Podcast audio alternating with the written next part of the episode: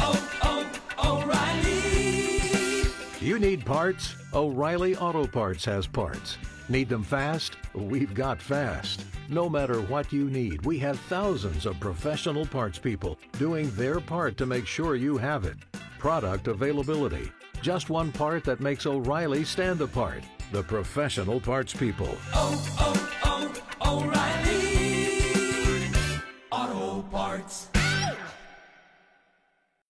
you ready? Jamie Markley, David Van Camp, and Scott Robbins. We just become best friends. Yep. Making sense of it all Now I get it. and having some fun. Lighten up, Francis. This is the Markley, Van Camp, and Robbins Show.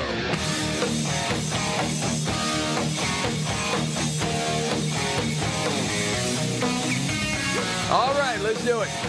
The Markley Van Camp and Robbins Show. I'm Jamie Markley. That's David Van Camp. There's Scott Robbins. There's a lot to get to and a lot that concerns really everybody in the country, but there's this one particular story that broke that is a head scratcher at the very least. Yeah, I, I don't know. We're just now learning this, even though I, I guess it, it happened a couple of weeks ago. Uh, a drunk guy reportedly wandered into the home of the National Security Advisor, Jake Sullivan. And the secret, Wait a minute. The Secret Service is there 24 hours. 24/7. Yeah. Yes. They were on duty. They didn't see the guy wander in. They, they said there was no sign of a struggle, no sign of forced entry. And as the story goes, Jake Sullivan, it's like 3 o'clock in the morning. Jake Sullivan was the one who found this drunk guy in his house, and he asked the drunk guy to leave. I don't know if he threatened to serve him with a sternly worded letter or what. Yeah, right. it worked so well with the Taliban. Of course Uh, it did. Then Jake walked outside to tell the Secret Service, "Hey, did you know there was a dude in here?" The Secret Service said, "What? No, we had no idea." this is it. What is going on? How did he There's get? something did he cut, else happening. Was there, there a sl- has to be. like a sliding glass door he went They, through, well, or they, they said there was no sign of forced entry. so something was open. Something was open, I get, but what is this? Uh, anyway, I, I thought it was kind of interesting that even though there was no assault, there was no attempted assault, there was no break-in. Actually, the Today Show still tried to tie it to uh, make it this bigger story. I don't know if you heard Okay. this about crime against lawmakers. oh my goodness. See, I I caught the Good Morning America coverage. This is new to me. Roll it out. There was no physical confrontation with Sullivan, and at no point did it appear that Sullivan or his family was in any type of danger. This, of course, comes against the backdrop of rising threats against public officials across the country. Of course, Hold, just hold on. this week. Did he say lies and threats? Uh, rise in threats. A rise in threats? Yeah, I Point. thought Okay. I thought it was lies too the first time I heard it. No, it's a Okay. rise in threats. Okay. So the threat is I can just roll into your place at 3 a.m., even though you're the national security advisor and you have Secret Service.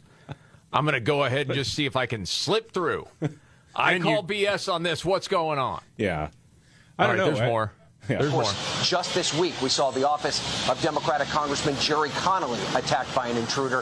So, Savannah, this is something that is at the top of many people in Washington's minds. Well, well, one, this has nothing to do with that. No. I mean, there have been lawmakers assaulted, but the bigger story is because crime is out of control in Washington, D.C. And I would say to all the Washington, D.C., uh, the people who work there in Congress and in the White House, welcome to what the rest of America has been dealing with the last three years. Okay? A rise in crime. Was Jake Sullivan in his underwear holding a hammer? I don't see that. No, again, like at the risk of getting out over my skis, and I admit it, I, I did with the Paul Pelosi thing because I, I none of that made sense to me It either. did not make Still sense. doesn't. No. It's like okay, but if you're the national security advisor, I mean, you're not talking about some, you know, uh, seventy year old neighborhood watch guy. You know, you're the national security advisor with Secret Service detail, and a drunk guy just waltzes into your house in the middle of the night. Something else happened. Dude, I can't tell you how many friends I have that are not in politics, not in government, but just because of cameras around the house and activated lights, Yeah. okay, would have a better idea of an intruder just with your basic security system at home than this guy, the national security advisor. Did the guy say you're in MAGA country now?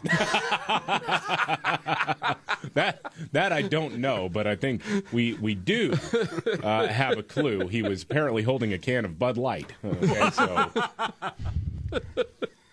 Uh, more on that story a little bit later. Uh, David, you have a story out of Philadelphia, but this seems to be indicative of the United States in general. I, I think this is the good news. I know there's a lot of, of, of stuff that's really hard to take right now. There's a lot of feeling of being downtrodden if you're a common sense American. And I mm-hmm. will say this this is a Democratic primary in the city of Philadelphia for the next mayor. And because, I mean, Democrats outnumber Republicans in the city of Philadelphia seven to one. So this, for all intents and purposes, is the mayoral election. The election happened last night. And the woman who won and will likely be the next mayor is someone who is in favor of things like stop and frisk. Because crime is so out of control in Philadelphia, like so many other places. Cherelle Parker beat Helen Gym, a far left loon who had been endorsed by Bernie Sanders and Alexandria Ocasio Cortez. Gym was big on the whole defund the police stuff.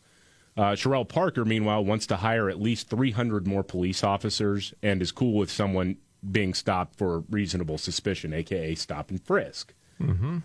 And to me, even though this is a Democratic primary, this is a sign to me that a lot of people, regardless of party identification, are waking up that this far left progressive ideology doesn't work. We need a different direction. There's no question about it. And what it reminds me of, and Scott, I think you were in the hospital with your heart attacks in like 2016, maybe 17, somewhere in there. I can remember places like Vice News before they went out of business. They would have some reporters that would go into places like Chicago, into neighborhoods where there were a lot of gun deaths. And you would have these ladies saying, We need more police here Yeah. because you have the criminals in these neighborhoods running everything. Our kids can't even go to the park without fear of getting shot. There used to be people that would report on that from the left. You haven't seen that now in quite a number of years. Yeah. But I don't know that the people that live in these neighborhoods that are high crime have changed their minds over time. I think they've always wanted law and order. It seems to be the people that don't live in those places Yeah. that are saying, hey, we can't have stop and frisk. That's racist. well, people in the neighborhoods are saying, go get the criminals. Mm-hmm. It's just kind of nuts. I thought it was interesting seeing some of the uh, uh, data coming out from the city of Philadelphia. You know, the only place that was really going for the socialist candidate was right around a college campus. and that makes sense. yes. Dumb, indoctrinated kids and the people that teach them. Yep. Okay. Hey, did you see uh, what Ron DeSantis, governor of Florida, is doing? Deploying the National Guard, law enforcement to help Texas. All right, we're going to send our people over to Texas to help with that problem going on there. Good job. You like that? Hell yeah, I like it. Some people are saying that is just a calculated political play. So what? Right. There actually is a problem, though, at the southern border, so who cares? Yeah. Yeah, I don't care. Exactly. Call it what you want. List of support includes more than 100 Florida Highway Patrol troopers, 200 Florida Department of Law Enforcement officers, and 800 Florida National Guard soldiers, all being sent to Texas. Because all of a sudden, it seems that after last weekend, uh, media comes out and says, oh, not near as big a problem as we thought. Good news. Carry on now, but the problem continues. Yeah. It's just not getting coverage. Well, they're squealing now like crazy, though. These northern states that are getting it now, and now is now now we have a problem. Oh, as people here illegally are getting busted all Well, over the if place. these governors are like, we can't do this anymore, they got to we got to move on with this. Did you see the mayor of New York, Eric Adams? They were supposed to have a public hearing Yeah. uh, to talk about relocating migrants. Canceled it. Didn't want to deal Yeah. with the backlash. somebody somebody drug up a tweet too. I saw today. Eric Adams in 2021. We should protect our immigrants. Period. New York City will remain a sanctuary city under an Adams administration. All right, there you from 21. Yes, indeed. Boy, oh boy. That's something, isn't it? Uh, Bud Light, David, back in the news. Yeah, Bud Light's been really struggling because of that whole partnership with trans influencer Dylan Mulvaney, and there might be a new twist to this. Uh, Ashley St. Clair, a writer for the Babylon Bee, a a satirical website, uh, Yeah. posted a photo that's a real photo of a 24 pack of Bud Light offering a $20 rebate, which is basically the same cost as the beer itself. I think it, it was listed at Walmart at 1998 I did see that over the weekend for real. so I so I did some research, and there is actually the rebate offer valid in Florida, Georgia, Mississippi, South Carolina, and Tennessee. But you have to spend fifty dollars on groceries uh, to qualify. There's a lot of different beer brands that do something like this, so I don't know if this is a direct. Hey, please get our product. It is funny timing, and I will say, uh, as part of my research, I was looking at different rebate offers. The closest thing I found in terms of the the dollar amount of the rebate was Stella Artois, where you get like a case of Stella and you can get 30 bucks off or a $30 rebate, but you have to spend $150 to qualify, not 50. Oh. so, That's because you, wait, you can't give away beer, right? right. I mean, you can't do it. You got you, you, there's got to be something attached to it. Well, I have heard of different bars, restaurants, stores going half price on the Bud Light just mm-hmm. to get it out yeah, to before get it out. Yeah. it gets totally skunky. That sort of thing. And it's been interesting too because you've seen some backlash toward Miller Lite because of the feminist ad that they had like a month ago. And that's gotten a lot of play within media. I have not heard that just from people talking No. as much as you see it online. And then all I can think is did Anheuser-Busch start this whole Miller backlash to get Yeah. to get some sort of you know attention off of them? I wonder. because that's just a pandering feminist ad. It's way different when you have the trans activists that you're partnering with. Mm-hmm. Anyway, who knows? All right. Did you see the story? And I, I saw this a couple of days ago. We just haven't had time to get to it. The sorority that has filed a lawsuit against Kappa Kappa Gamma. Hey, we can't have this trans person seeing us naked all the time. Next. The Markley Van Camp and Robin Show. Jamie Markley, David Van Camp, Scott Robbins, excuse me. this is crazy. Um, we predicted it would get to this. I mean, it didn't take, you know, a genius to know this was going to happen at some point. Sorority sisters at Kappa Kappa Gamma in Wyoming have sued the fraternity, people that run it, for saying they had to allow this six foot two trans identified male with quote visible erections into their sorority. Okay. Uh, you know What? what in the hell is going on? It's been going on it's for a while. upside down world.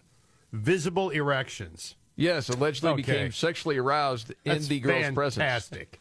Um, since you haven't seen this story, I can show you a quick picture here. That's the uh, trans woman, which is a, a dude. Yeah. Um, the, doesn't seem like there's much of an effort there to appear to be female. No. The complaint was filed on Monday by seven past and present sorority members. This was in the U.S. District Court of Wyoming. And it accuses Kappa Kappa Gamma of betrayal and breaking their bylaws that state that the sorority is a single sex organization and that must be preserved. The girls allege that Artemis Langford, hmm. six foot two, weighing 260, has had, quote, visible erections through his leggings Through And his quote- le- through his leggings. repeatedly questions the women about what vaginas look like, oh breast cup size, whether women were considering breast reductions and birth control. All right. All right. But he's and I just heard one of an interview gals. with these ladies. what did you say? He's just one of the gals, all right? Yeah. I assume that's what women talk about when they're amongst themselves. I heard an interview with these girls. They were talking about going to uh, the upper echelon of this fraternity, talking to the people running, saying, "We can't have this. Well, you better." Okay. This isn't whatever the 1980s. This is 2023. Okay.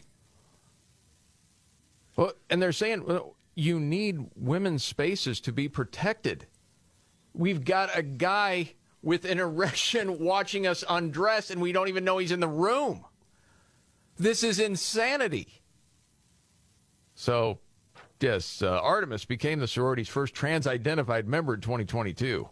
Reportedly attracted to women and doesn't try to present as anything other than male. He's just a dude walking around in tight pants. Six Yeah, two I two identify sixty. as Yeah. female. I want to be in your sorority.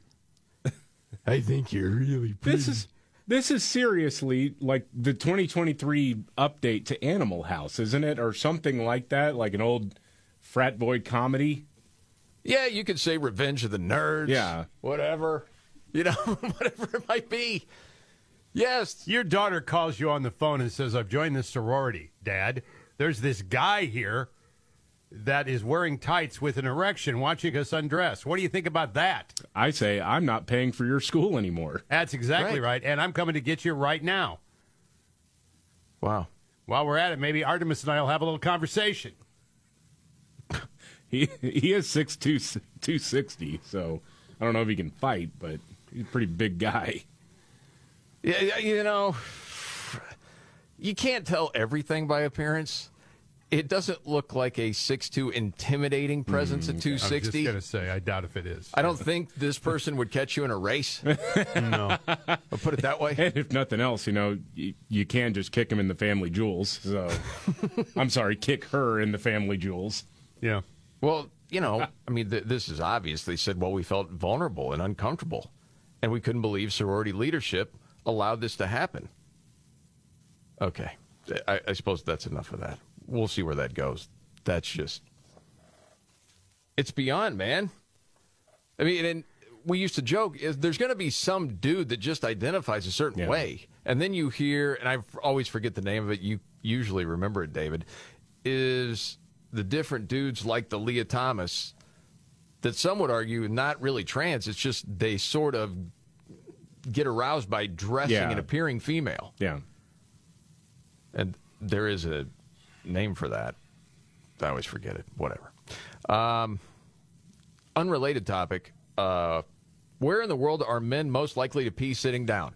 Uh, this was part of a new s- study. Well, I have it on good authority that it's not at a sorority in Wyoming. Okay, that dude pees standing up. Yeah. Do you know what country it is, by the way? If you had to guess. Japan. Nope. Dang. Germany. Yes. How did you know that? I don't know.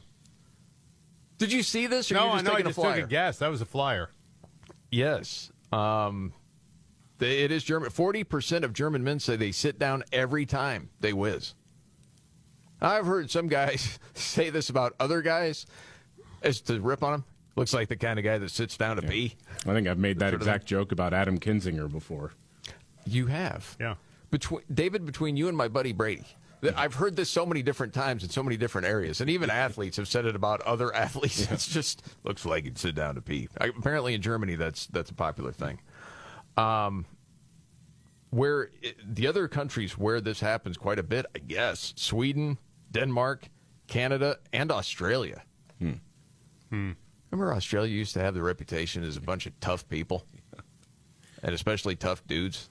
I think I- that was before the pandemic. I think they tell you it's better for men if they do sit down in terms of flushing the system. Is that right? Yeah. I mean, Well, I- again, that's what I've heard. I did see this. I dropped out of med school after the, my freshman year. Yeah. it's more common for older men to do it, especially once you get past 60. Well, Do you yeah, want to speak to I- that, Scott? Well, the only thing I can say is the guy with his hand up. Either you're behind him at the ball game, and Okay. he's there forever. Yeah, it takes a while. Bill prostrates like a basketball. Yeah, he should probably turn one around. And All right, news update next. All right. The Markley Van Camp and Robbins Show. Jamie Markley, David Van Camp, Scott Robbins, the Gen Xer, the Millennial, the Sexy Boomer. Okay, as it happens a lot on the show, they have a certain sort of game plan, and then you just throw it out the window because Van Camp is laughing uncontrollably at the moment. Okay. There must be breaking news. What happened? Yeah. All right, so you know how you got this new far left mayor in Chicago? Brandon Yeah. Johnson is his name. Okay? Yes. So, allies of the mayor have released a financial uh, blueprint that calls for $12 billion in new taxes, including a head tax of $33 per worker for companies with more than 50 employees, uh, quadrupling the tax on jet fuel, three and a half percent income tax on households making hundred thousand dollars, a 0.4 percent wealth tax for the top 10 percent of city earners, and a one to two dollar transaction tax uh, tax for financial exchanges it's a total not even soak the rich it's i mean chicago if you have an annual salary of $100000 you're still not wealthy Oh my if you're, goodness. if you're you're middle class if your household income is $100000 Yes. if you live in the city of chicago yes. um, it is actually called i'm not joking about this first we get the money dot dot dot you can't make that up. Dang, man. Wow. Uh, oh, it, the plan also calls for eliminating all current vacant positions at the Chicago Police Department and cutting the budget by 9%. The police budget.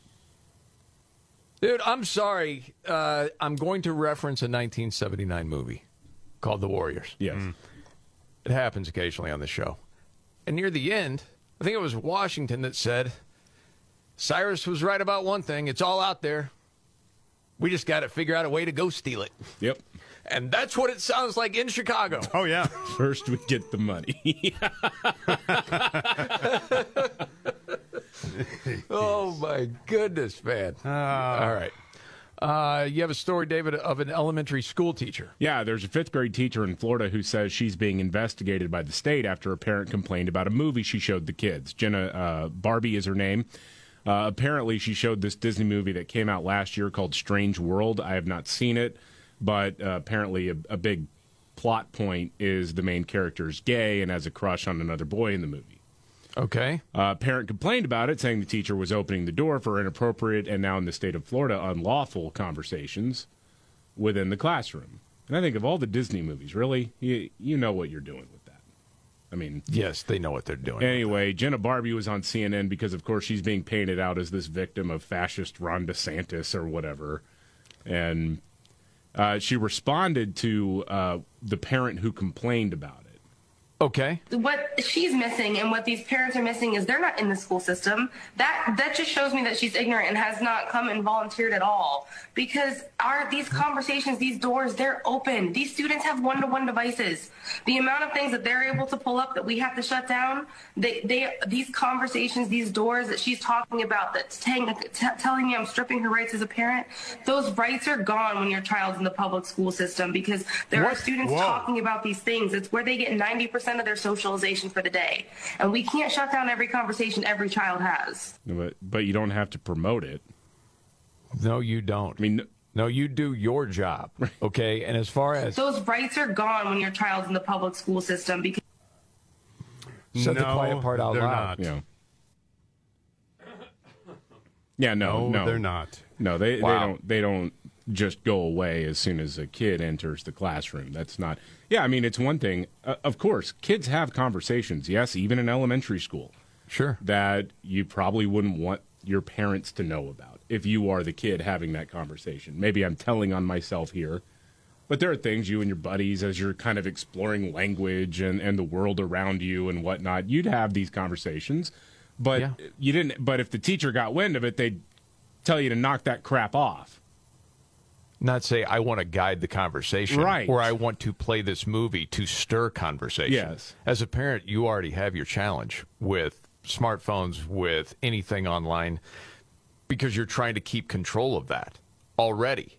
You don't need to add to the challenge mm-hmm. of well, what is the teacher showing as the movie today at school?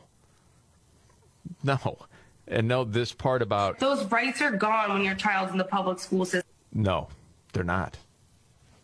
Maybe people have been indoctrinated to believe that. That is not true, and that's why so many people are leaving. public Bring back the film strip guy. Who's the film strip guy? In East Africa, native Oh, dude. You don't Plants want are you don't want kids by- tortured with that boredom, But do that you? dude, that was like the best, right? Film strip guy was the best because you have to pay attention to it. He just could nod off. Yeah, I was I was at the tail end of the, the film strip, uh, and then it was Laserdisc for a while. Remember Oh, that? yeah. Yeah, oh, I remember watching on Laserdisc the Voyage of the Mimi, which is uh, millennials will know what I'm talking about, or many millennials will know what I'm talking about, especially Okay. if you're an older millenni- millennial like me. Um, yeah, it was about. Uh, uh, I guess the boat was called the Mimi, and I think Ben Affleck was in it as a young kid. What? And I, I need to fact check that, but uh, for some reason I have it in my mind that that was Ben Affleck as a young kid. That was like the first movie he was in. Well, they got something similar to that now. My grampy is my Mimi. yeah, Voyage of the Mimi is about a guy named Earl becoming Earlene. You're right. All right, it's the time of the show. We go around the room, and it's not the biggest story maybe out there today, but it caught your attention. David, today, what's your story? Oh man, Bloomberg has a wild piece about uh, well climate change and trying to change the weather through uh, legislative actions. Uh, you need to understand that this is the goal. This is what they want. The headline is South Africa beats climate goal, comma as blackouts slash emissions. See, South Africa has had massive blackouts because they've gone all in on the green weenie stuff and they've had regular breakdowns of coal fired plants, which represent about 80% of South Africa's electricity production. But they're not they're not pushing to improve those things. What they're doing is investing in solar and wind, and it can't keep up because it's not that reliable right now. But it's framed as a positive. No kidding. What what they write in the first paragraph of this piece. South Africa is ahead of its target for cutting emissions of greenhouse gases. yeah, because people course, don't have yeah. power for 12 hours Yeah. a day. Besides that, you know, What a success. minor inconvenience. yeah. It's a little warm in here. Yeah. But yeah, we're hitting the goal. That's fantastic.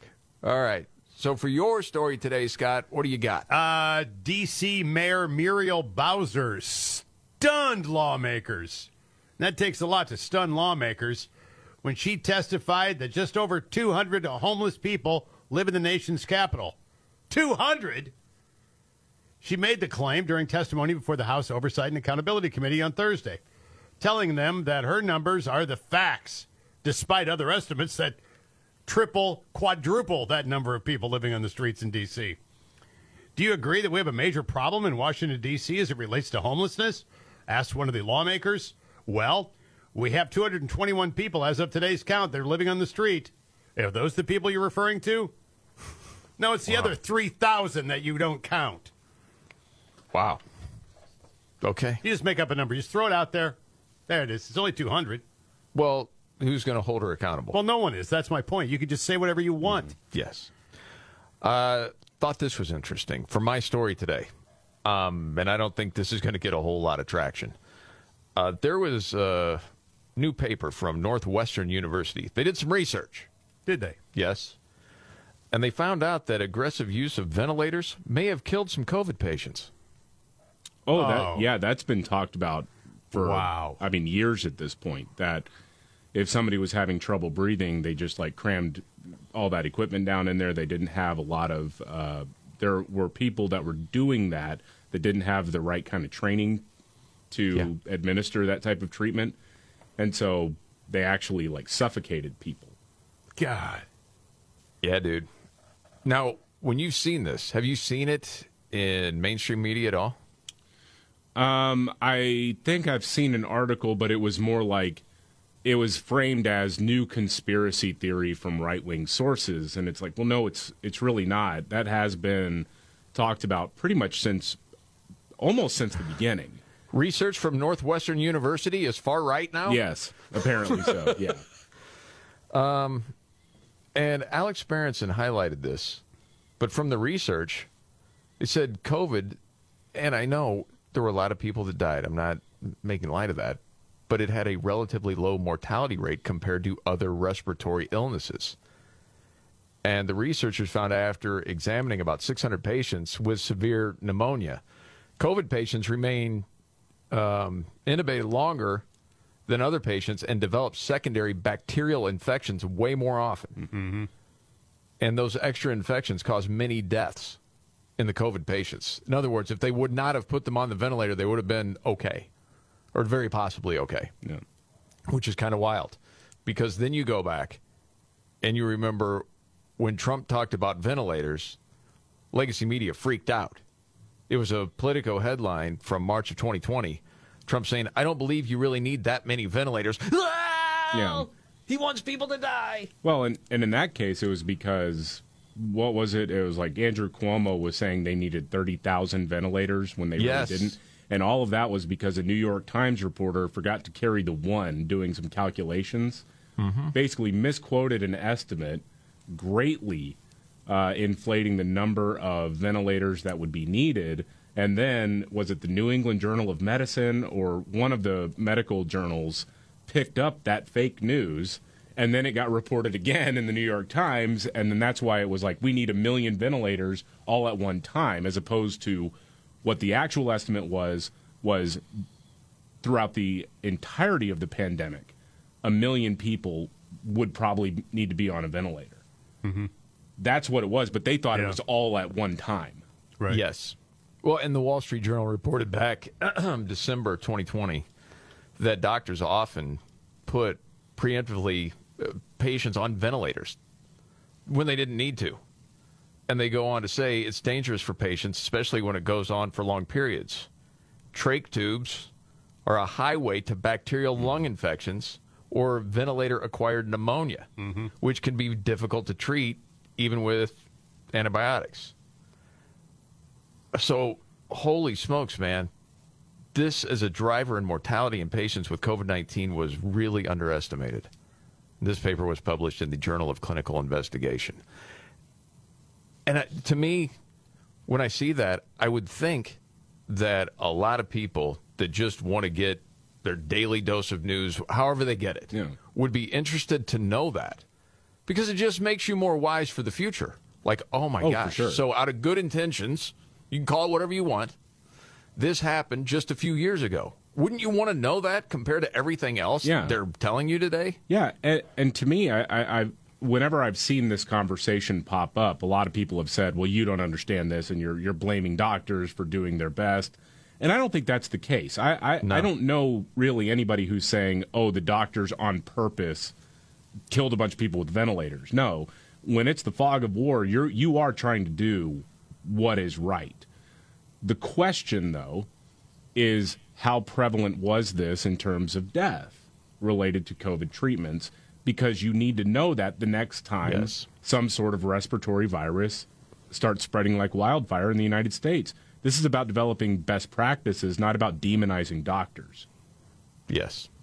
By the way, whenever we bring up trachs, we remember Robbins in the hospital in mm-hmm. 2019 after his heart attacks. After, well, you were completely out for over a month. 2015, 2015, what did I say? 19. Oh, sorry. And then when you could finally communicate through the trach, mm-hmm. your snarky sense of humor still came through, but it mm-hmm. just sounded different. Yeah. And David, you've referenced it. I don't know how many times the one time we're up there. Who got fired today? so that time there were a lot of people getting fired. Yeah. You know, the thing is with those things too, and I had one, is that your lungs are uh, are damaged. Yeah. I mean, there's generally no question about it that you're never going to have the capacity you had before. Right. Yes. The guy still just be talking about somebody. He'd say, "What an idiot." You should have had a game. Scott said what? News update next. The Markley Van Camp and Robbins Show. Jamie Markley, David Van Camp, Scott Robbins. The U.S. economy hangs in the balance. Livelihoods of millions of Americans do too. So there's no time to waste. Debt ceiling. Janet Yellen. We got to get something done. Man, That's the big old story, you know. fear machine is up to Yeah. 11, isn't it? Man. Our, our Werther's Originals supply stock will soon be going down. Republicans don't care about people. Mm-hmm. They just want to take everything away. No, I mean the debt ceiling. How many times are they going to raise that thing? Right. This is insanity. You got to stop the spending and all the social crap. Well, and yeah, and what Republicans are proposing is actually not that drastic. No. It's basically saying let's whatever we raise the debt ceiling to, let's make sure that we're spending under that. Hey, it's so infuriating. Isn't that a weird concept? Yeah, right. I know. It, I mean, it, Yes. you only spend what you make. It, it's It's Yeah. absolutely crazy. All right, what's the story in Texas, David? Yeah, electric vehicle owners in Texas will be paying more to renew or register their vehicles starting in September. When you have to register your vehicle every year, well, there's going to be uh, a $400 fee to register your vehicle if you drive an EV, in addition to other standard registration fees. Current owners would pay $200 a year when renewing registration. And I mean, part of this, ha- well, all of it actually has to do with the fact that electric vehicles, since they don't run on gas, people who drive those are not contributing to the gas tax fund. And Texas, So we're going to get it some other way. yeah. So you got to get you got to get your money one way or the other, right? sure. That's, that's how it works. Yes. Uh, Texas is actually not the first to do this. California does it. I mean, there's a lot of states that have, have moved to do this in order to fill in the gap, especially states that don't have a state income tax. Mm-hmm. Because you, I mean, you need to have some form of income coming into the state coffers, and the gas tax is a really popular way to, to fund projects. Yeah, so you're going electric, we'll get you another way. Yeah. Just the way it is. But you got the great government rebate when you got that Right, electric exactly. vehicle. If it was the one that the government said you could buy. Right. If it's one of the ones they don't approve, yeah. then you're SOL. Because we don't like Elon Musk. No. So those Teslas, those, nah. But the ones we say are okay, we'll give you the rebate on it. Yeah. This is the Markley Van Camp and Robbins Show. Are you ready? Jamie Markley, David Van Camp, and Scott Robbins. We just become best friends. Yep. Making sense of it all Now I get it. and having some fun. Lighten up, Francis. This is the Markley, Van Camp, and Robbins Show.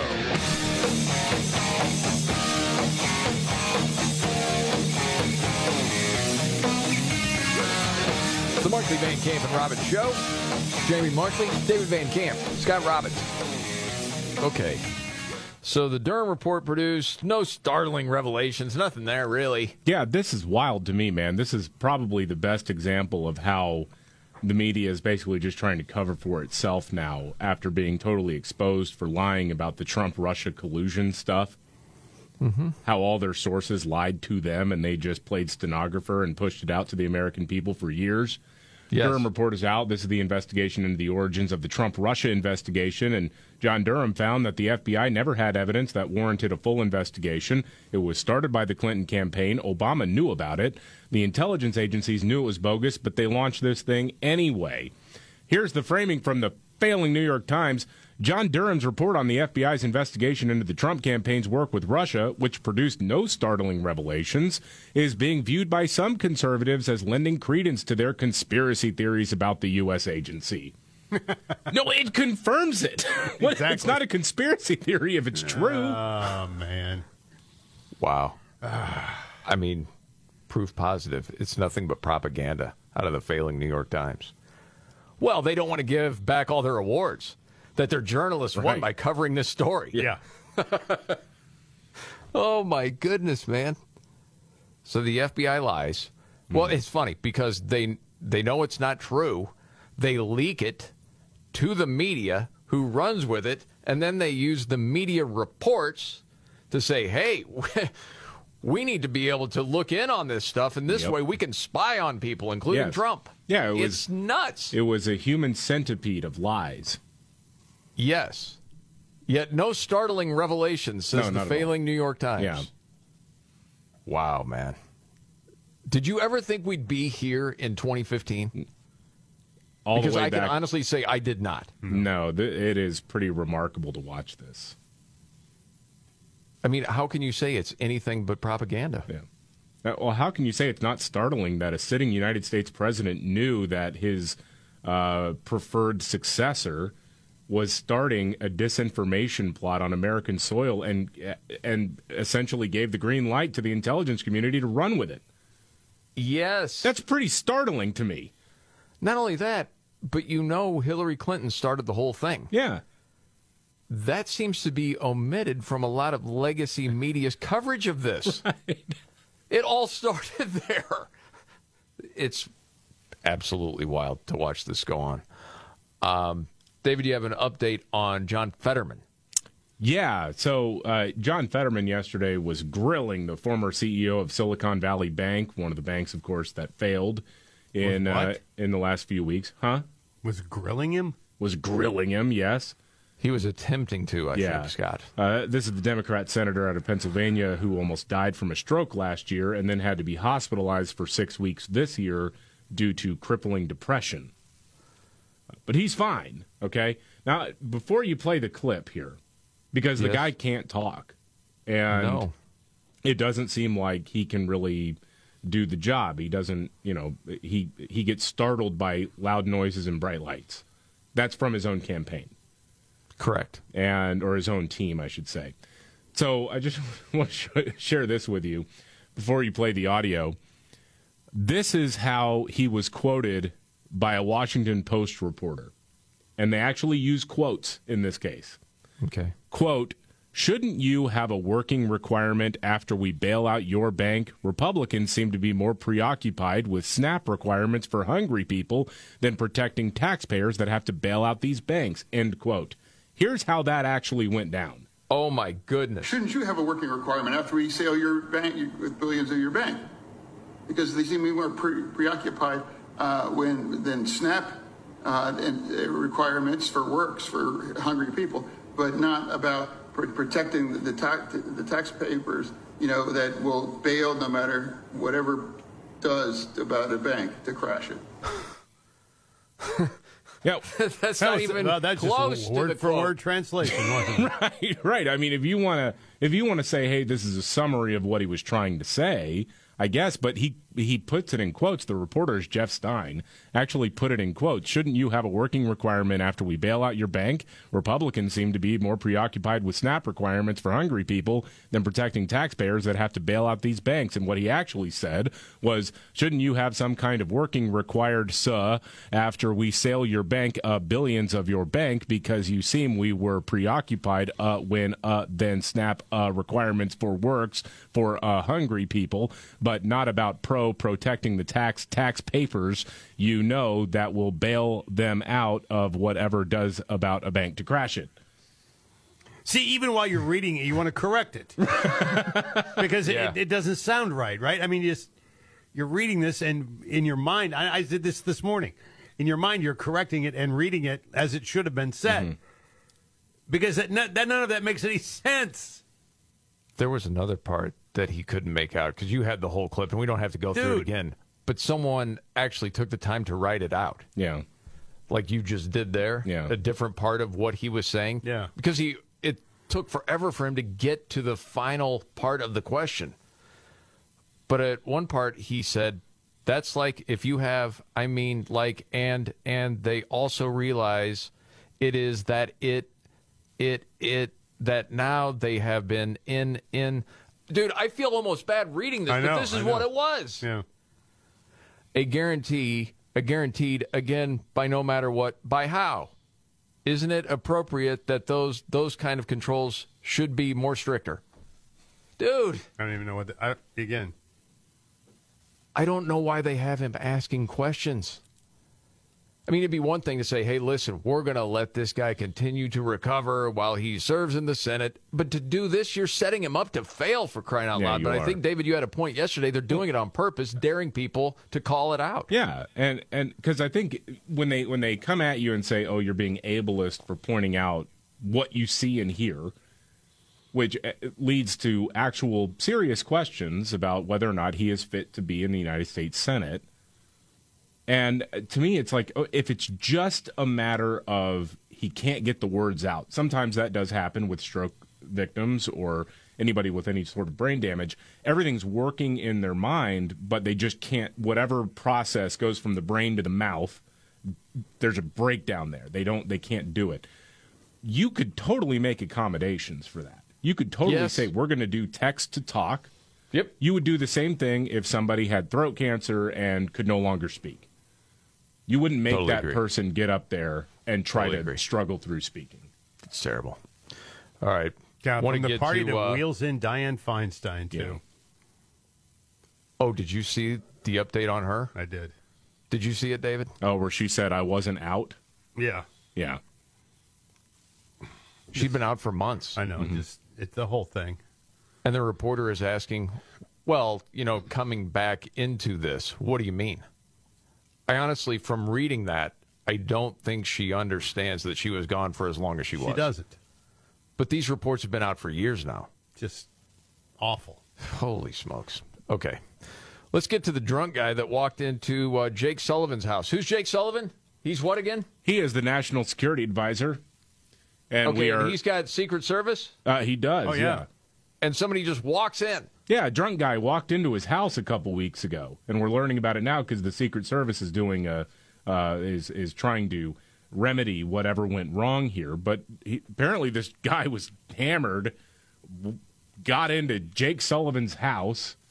By the way, not even Good Morning America could spin this one, really. Yeah. The ridiculousness. If you didn't hear that report, if you're up for it, Sure. roll it. to that major security scare and questions about how an intruder was able to get inside the home of President Biden's national security advisor at 3 in the morning. Yeah, how'd that happen? What? Picture this. It's 3 a.m. in the morning in late April, and a strange man simply walks through an unlocked door into the home of the National Security Advisor, one of the most important people in all of U.S. government. And the story gets worse. There's a detail of Secret Service agents outside who apparently do not see him go in. How do you not see somebody? Are you uh, asleep? Well, also, you're the national security advisor, and you don't lock your doors. Exactly. That's strange. Well, I mean, you got 24 7 security, so maybe you feel safe. I mean, if a raccoon crosses my front porch, I get an alert on my phone. Right. Ding, I'm ding. thinking it's about actually kind of everybody I know that has different security systems. This would be an alert. The man is confronted by Jake Sullivan and leaves within minutes, but this can't happen, and the Secret Service knows it. They've launched an investigation to see what went wrong, why all the layers of security failed, why no alarms went off, and they want to know what in the world were those agents doing. They apparently did not even see the man leave. I'm told security changes have already been in place. You think? All right. I Something fishy. What's going on? you know, I could be totally wrong, but the way my brain works, you know, again, something's hinky here. I there is that little part of me that that believes that that was not an uninvited guest. I don't know what they may have been doing. I'm not going to to suppose anything else, but it's just We're all in- thinking the same thing. What is that? it, it's incomprehensible, or it's it's it just doesn't seem possible that the national security advisor doesn't lock his freaking doors and the Secret Service doesn't notice someone going in or coming out of, Right. of the house. Because as the story goes, Jake Sullivan walked out and said, "Hey, Secret Service, did you see that guy?" That's unreal. Okay, you need to leave. So then he doesn't say right away, "What are you guys doing?" uh-huh. I no, mean, there's something else going on there. maybe maybe he got an alert and uh, realized his wife was coming back a little bit earlier than expected, and told the guy he had to skedaddle, and then had a cover story. Jake Sullivan's married. Yeah. Somebody who works in the uh, she works in the Justice Department. So what was she doing during all this? I don't know. Something else is going on. arriving Right, I back, mean, the- the- you know, the- arriving the back in town on a red eye flight unexpectedly. yeah. Yeah. Jake has on the silk robe and the hammer in his hand with a cocktail in the other. Seriously, how does that happen? I don't know. Um, well, there's a lot of other stuff we got to get to. Oh, Elon Musk talking about George Soros, saying, yeah, he hates humanity. Elon also said he reminds him of Magneto. What? Yes, we'll get to that. And Scott, you're going to have to explain this. The Dodgers are going to honor this drag group mocking Catholics. What's going on with that? Ridiculous. All coming up right here. All right. The Markley Van Camp and Robbins Show. Jamie Markley, David Van Camp, Scott Robbins. Elon Musk cracks me up. Can't help it. Called out fellow billionaire George Soros, igniting a firestorm online. A firestorm. Okay. Well, people got their feelings hurt. Um, what did he say? He said George Soros reminds me of Magneto. it's Magneto, sir. Yeah, he's a bad guy in in what superheroes? X What is Men. it? It's the X Men. Yeah, Yeah. It's never into the X Men. My apologies to all X Men fans everywhere for getting the name wrong. Um, he said he hates humanity, and that's why he gets all these DAs elected to not enforce crime. Well, there's truth to that, yes. Yeah, I think that's Well, yes, we know that, but you're always thinking, okay, is it some other sort of ideology, Marxism, some nonsense? Elon Musk just says, no, George Soros hates humanity. That's what it's all about. Said you assume they're good intentions. They're not. He wants to erode the very fabric of civilization. Soros hates humanity. yeah, I, I would believe that. Seems to make sense to me. I don't know if you caught the uh, little interview, and I forget who it was with that Musk was doing, and the interviewer was saying, you know, a lot of this stuff you you comment on Twitter are conspiracy theories. Yeah. And then his response to it, th- this is pretty good. Um, you know, you do some tweets that seem to be, or at least give support to some who would call others conspiracy theories. Well, yes, but I mean, honestly, you know, w- w- some of these conspiracy theories uh, have turned out to be true. Which ones? Well, like the the Hunter Biden laptop. That's true. Yeah. Yeah. So, uh, you know, that, that that that was a pretty big deal. There was Twitter and and and and others engaged in active suppression of information that was relevant to the public. Um, that's that's a that's a terrible thing that happened. That's election interference. Yeah. Russian collusion. Yeah. Things like that that have altered the state of a country forever. Well, let's not even talk about COVID. Yeah. You're I not mean, even touching that Holy yet. smokes, yeah. Oh, and vaccines and everything else that went Right. along with it. Sure. But this is the guy that the left is still incredibly afraid of. And it does seem that the guy is for free speech. I know he's upset a lot of people on the right with the new hire CEO of Twitter because she comes from ties of the World Health Organization and also uh, the Davos people. I get that. But to me, uh, he's done a lot as far as Twitter. We wouldn't know a lot of the stuff that we know without Elon Musk. So to this point, I mean, I'm not saying he's my hero forever. I'm saying so far, I'm glad he's done what he's done. Doesn't seem to be because he's making more money. That's for sure. Yeah, right. No, he's costing himself like tons of money. Uh, Scott, I got to ask you, what are the Dodgers doing? Because you're a big baseball fan. They're going to honor this drag group that mocks Catholics, the Sisters of Perpetual Indulgence. I don't know why baseball and other sports keep stepping on the rake, but they do oh. it time and time and time again. No, they're not stepping on the rake. They actively hate you. See, I've, I've made this case for years now. They, I know. This is seriously. It's one of the reasons why, and it's like I'm not, you know, calling for a boycott or whatever. But every time I like baseball, I've spent a lot of money going to Houston Astros games, and I I- I can't watch Major League Baseball anymore. It pisses me off now. Every time I turn it on, I think about them caving to the left when it came to the All Star game in Atlanta because of this lie that Georgia had done the uh, Jim Crow 2.0 voting law. And that's that's the moment where I realized Major League Baseball hates me. This is a group of people, right? That that drag that dress like nuns. Is that it? Yes, they're called an anti-Catholic hate group. Exists to desecrate and degrade the Catholic faith. This is the time you really miss Vin Scully. well, a beautiful day for Dodger baseball. Seems like a group of bearded nuns are on the field right now. That- Hmm, that what's sister all is a about? mister. well, what do you know about that, huh? Well, Hmm. on Easter this year, the group put on a Jesus and Mary themed striptease. Yeah. Uh, writhing upside down on a large wooden cross was part of it. I'm going to be a drag queen and I'm going to go as Muhammad. Oh, see, buddy. See how that works. That's a hot one. This is the Markley Van Camp and Robbins show. Okay, biggest story of the day, if there's one. Uh, ISIS just put out a jihad on me. I was going to say. That's Van I'm Camp. serious though. If somebody oh, did that, the media reaction to that. if it was like, okay, th- Oh. this drag queen's going to go out there and be sexy Prophet Muhammad in a G-string, and he's going to Oh, perform buddy. in front of children, you Yeah. would get so much crap, and justifiably so. I'm not saying that that would be a great thing, but you you would become public enemy number one from liberal media. But if you do it to the Catholics, well, that's fine. Yeah, I don't think that the San Francisco Giants or the Anaheim Angels or the Los Angeles Dodgers would be doing the special night for those folks. No, they wouldn't, because they don't want their stadiums to blow up. News update on San Francisco. You got it here next. The Markley Van Camp and Robbins Show. I'm Jamie Markley, Gen Xer, the millennial David Van Camp, the sexy boomer, Scott Robbins.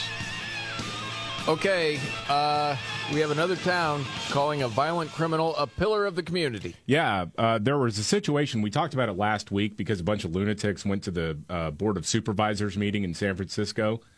And remember that one lady just like started screeching, just literally started ye- screaming. Yes, I, This is what happens in trans genocide. Blah, blah, blah, blah, blah. yes. Uh, the person was caught shoplifting at a Walgreens. The security guard kicked that person out. Well, that person returned, stole stuff, and then tried to leave. There was a fight. The criminal wound up getting up and walking out the door, but then turned back to face the security guard after apparently saying, Hey, I got a knife. So the security guard at the Walgreens pulls out his piece and shoots him once. Mm-hmm. Uh, that person's name was Banko Brown. She identified as a man, and this uh, this is according to the left evidence of transgenocide. But the prosecutor in San Francisco isn't charging the security guard because she says Brooke Jenkins says uh, this was you could make a pretty good case that it was self defense. Yeah, we saw the video. Yeah, uh, but listen to how CBS News framed it this morning. Okay. Brown, who is transgender, was known for helping black transgender youth and had been struggling with homelessness in the weeks before his death. Capes are just telling us everything we know that Banko was murdered because of his crime of being hungry. No. Here we go. That's not what happened. Here we go. There was a shoplifting involved. There was a scuffle involved. And then, I mean, it'd be one thing if the security guard shot the person in the back as they were running away from the store. Right. That would be a different situation, I think. But when you say you have a knife and you're standing a few feet, just a, a few, I mean, what, like, she was basically on one side of the door, he was on the other. The security guard was on the other. Like, not like three feet, four feet, maybe. Sounds right. And this is after the criminal spit on the Yeah. security guard. Yeah. So then you turn back around and you've indicated that you have a knife. Uh, yeah. Yeah, you're going to get shot if that person has a gun and knows how to use it. Okay. And correct me if I'm wrong. They were both black, correct? Yeah. Okay, so that takes away one angle from media. Mm-hmm. Mm-hmm. But still, this is somehow this person was targeted because they're trans and hungry. The crime was being hungry. No, the crime was stealing and then being violent. Right. And then there's protests and everything Yeah. else. Yeah. And the the truth is most people in America where they don't want to see anyone die is not going to be bothered by this story in the least. Just not. It is the, you know, say mess around, find out. Yep. Say I got a knife and you're threatening and you're used to doing that, well, you're not going to threaten anybody anymore. And again, nobody wanted to see him die, but No. okay. And he's probably a John Legend impersonator. Entertained so many. Yeah. Okay, there is a story about something that happened at a school with a book again. What is this story? Yeah, this is in Heyworth, Illinois. Okay. Small town. Uh, and this teacher, Sarah Bonner, I just want to read from you and then I'll explain why this is so outrageous. But this is how NBC News framed this. All right. Sarah Bonner has been an Illinois middle school teacher for 20 years, and she has always tried to offer her students a diverse collection of books. This year, a parent called the police over her book choice. It started on Monday, March 13th, my birthday, 2023, Hmm. when she held what she calls a book tasting for students. I wanted to give them a smattering of fiction and nonfiction to choose from on a day that we call Reading Monday. Said the teacher, we just read and celebrate books. One of these books was Juno Dawson's This Book is Gay. It's a best selling nonfiction book that's billed by its publisher as an entertaining and informative instruction manual for anyone coming out as lesbian, gay, bisexual, or trans. Okay, sorry to interrupt. What grade is this again? This is middle school. Middle school. Okay. Yeah. Uh, and then apparently, a couple days later, uh, she got notice that uh, parents had gotten a hold of pictures from a book that their child had taken in class. And by Friday, uh, she was told that parents had filed a police report against me for child endangerment. Uh, and then she wound up quitting. She resigned in protest and whatnot. Now, the way that NBC News and others have framed it is see this is just this right-wing censorship this is this thing okay let, let's let's go through some of the things in the book called This Book is Gay. Okay. And keep in mind, you're talking about middle school students, and there are terms in this book, in the glossary section, I can't say on the radio. it includes. Then how is it okay for a middle school kid? Right. It includes, I'll just try to church this up a little bit, uh, Oh, a, a detailed explanation and how to of PP play, of how to whiz on your partner and have it be fun for both of you. It includes uh, things involving fecal matter. What? In the bedroom. Uh, it includes uh, all a guide of all the kinds of sex you can have, how to do it. Uh, and let's see. Uh, the book is listed at ages 14 to 17. and it also talks about going to bathhouses. That is not okay for middle schoolers to No, be to be given at school. If a, Okay. You're talking about some sick stuff in there, right? Yeah. And you've heard this before. That's part of grooming because you're desensitizing kids to sex, which opens the doors for groomers. That's that's part of how you get a kid, and especially kids that oftentimes come from poor families that aren't accepted by other people.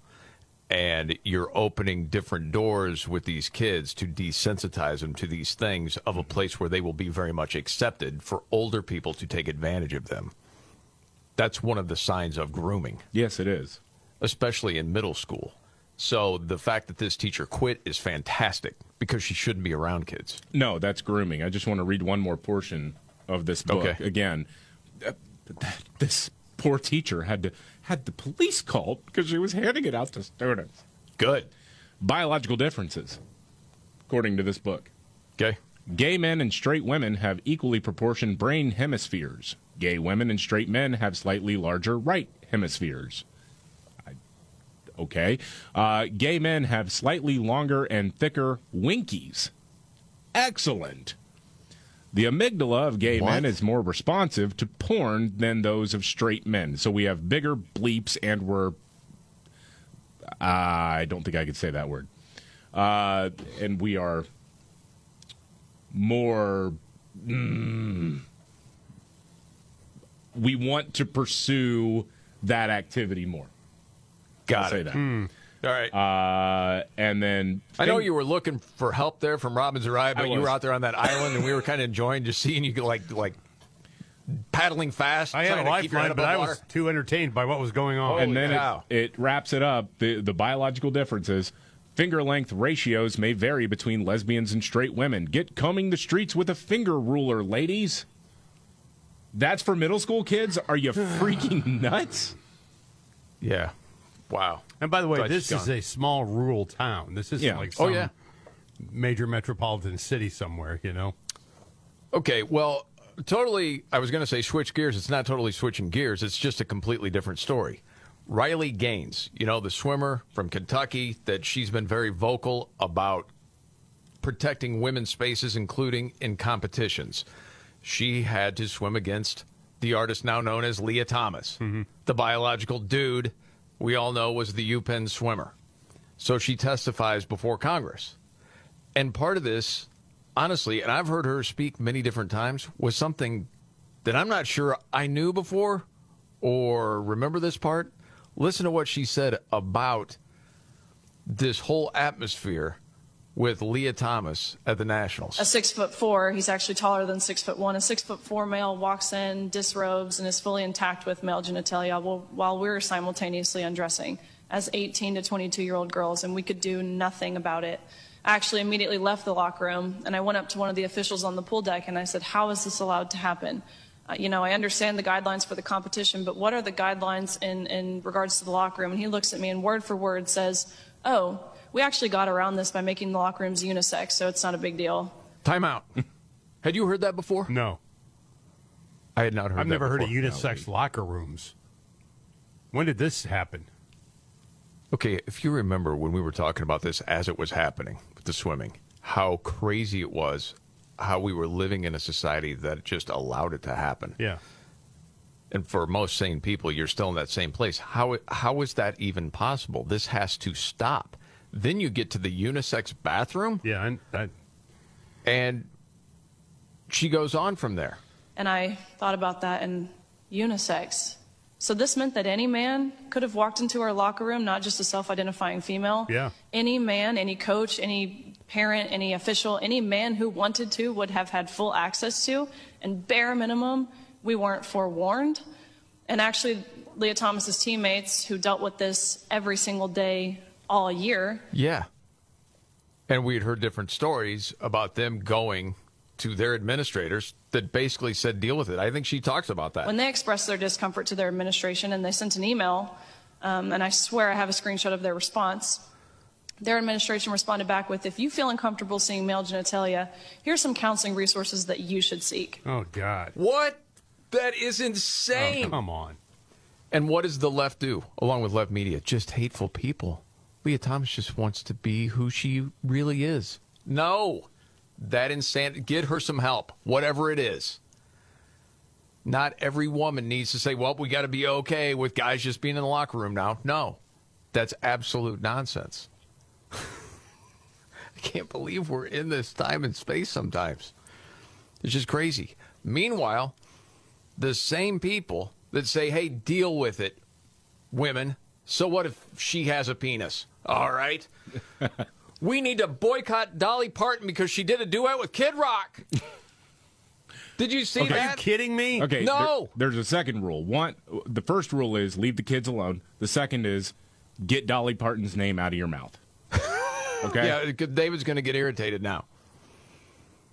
Yes, you've heard for a long time Dolly Parton has this rock album coming out. She's Yeah. got all these duets. One was with Kid Rock. Well, the people on the left hear that. Oh, we need to boycott Dolly Parton. No. Oh God. She makes it seem like everything he says that she's all about. What? Yeah, saw the advocate had written something saying something to the effect of he's uh, he's not even really a rock star. Like eh, he's what? He, I don't know, he's pretty much a rock star, man. Sorry, sorry that hurts your feelings, but the criteria is because he's not in the uh, Rock and Roll Hall of Fame, and it's like, well, Boston's not in the Rock and Roll Hall of Fame, so Well, okay. Uh, most people would say Motley Crue, they're rock stars. yeah. Not saying they're accomplished musicians, they're rock stars. They're not in the Rock and Roll Hall of Fame. Kid Rock is a rock star. Idiots, man. but no, you the left is very particular. We are going to say who you can and can't do duets with. You don't get to choose that anymore. And if you want to be in our club, Dolly, you're going to have to get rid of Kid Rock. Kid Rock, I don't think has been quoted yet, but I can't wait till it comes out because you know he does not give a hillbilly bleep about any of that. Okay. Well, there's still a lot that we need to get to. Public schools might ban chocolate milk. Uh oh. that and a news update next. The Markley Van Camp and Robbins Show. Jamie Markley, David Van Camp, Scott Robbins. There's a report six on the terror watch list, nabbed at the border. Which begs the question how many got through? That's a good question. You won't know until something crazy happens, I'm guessing. Mm-hmm. It's not like you're on the terror watch list. You make it through, get to, I don't know, some town in Nebraska and say, hey, just so you know, I was on the terror watch list, but I've changed my ways. right. Well, I'm just here for a better life. three more. You got a softball team. I think they play with 10, Scott. You got to have the extra outfielder. Okay. Well, we But unless you got somebody that's really aggressive in center. Well, they are terrorists, you know. Yeah, got that. Uh, public schools might ban chocolate milk. Don't know if you saw that. Why? Well, extra calories, you know. that was according to the Wall Street Journal. Somebody going to make this into a race thing? I'm waiting. Okay, I'll just read from the story. Okay. Okay, they they've thought of removing chocolate milk from public school cafeterias along with all other flavored milks. Why? Because they have more sugar. Hmm. People in favor of a ban say it could keep kids healthy. Keep kids healthy? No, it won't. Well, no. It might take off some calories a day, but it's not going to keep kids healthy or even help them be healthy, to be honest. Probably not. Lower rates of childhood diabetes. Maybe. People against it say chocolate milk is still a net benefit because of all the calcium, potassium, and vitamin D. And if their only option is regular milk, kids might not drink it at all. That's ah. that's it. Yeah, they're going to bring Mountain Dew with them. you think you bring it in? Yeah, just start packing their lunch. Third graders going to bring the dew in? Yeah. With their The 20 ouncer? peanut butter jelly sandwich and a Mountain Dew. Says high schools would still be allowed to have it, just elementary and middle schools. So, no. I don't know, man. Oh, we Quickest way to get people to drink more of it is to ban it. you know, we always had a, had trouble drinking milk in elementary school because we didn't have the cartons, we had the bags. Just bags of milk. You're joking right now. I'm not joking. He's Oh, not no, no. joking. Oh, hold on a I've seen the bags. No, they're If you're bags. new to the show, every time we go some sort of childhood memory, and it might be something really pleasant, David's going to bring the entire the entire group down with tales of his childhood. And now we've got milk in bags. I am not familiar with milk in Yeah, bags. It's milk in bags. It's little plastic bags that are. They, they're, it's like kind of the weight of a bean bag, you know, that kind of shape. Okay. That's filled with milk. the Straw on thing the side of it, yeah. Yeah. It's. I, I guess it's to save on materials or something. I, I assume it's it's easier to ship more of it at one oh, time. Like the little sunny drinks, those Yeah. things, they're like no, but they're but th- it's more like a Ziploc bag than Yeah. that. They don't stand up. They just flat down. They it literally is like a milk bean bag that they hand out to little kids. and the thing is, you have the pokey straw thing. Yeah. And I don't Well, know how that's many gotta be a times. mess. Kids, yeah, they mess it up all you the try to stab it through, and damn it, the milk's Yes, going spills all over. Never Yeah. took off with the general public, but you know, Come and get your bag of milk, kids. oh my gosh, it's so freaking sad. This drop it in the Halloween bag. the Markley Van Camp and Robin Show. Are you ready? Jamie Markley, David Van Camp, and Scott Robbins. We just become best friends. Yep. Making sense of it all Now I get it. and having some fun. Lighten up, Francis. This is the Markley, Van Camp, and Robbins Show.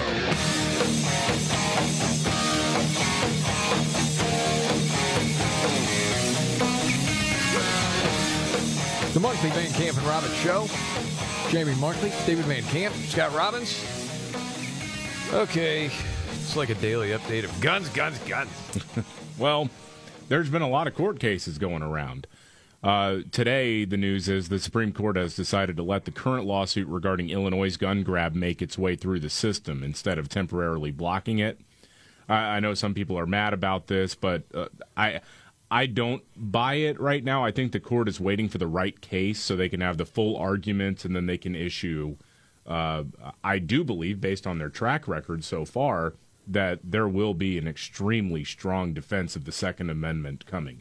It just takes time, unfortunately. So they just got to sit tight and, and be patient. I, th- I think this whole thing is gonna um, is going to be a huge win moving forward. I think that just put a lot of people at ease. Yeah. honestly. Well, I do. You look at lower court rulings today. New Jersey just got just got hammered for their gun control laws, and I mean, the Second Amendment advocates in lower courts have been racking up the wins. Uh, and this comes as liberals are now trying to push more and more extreme gun control laws.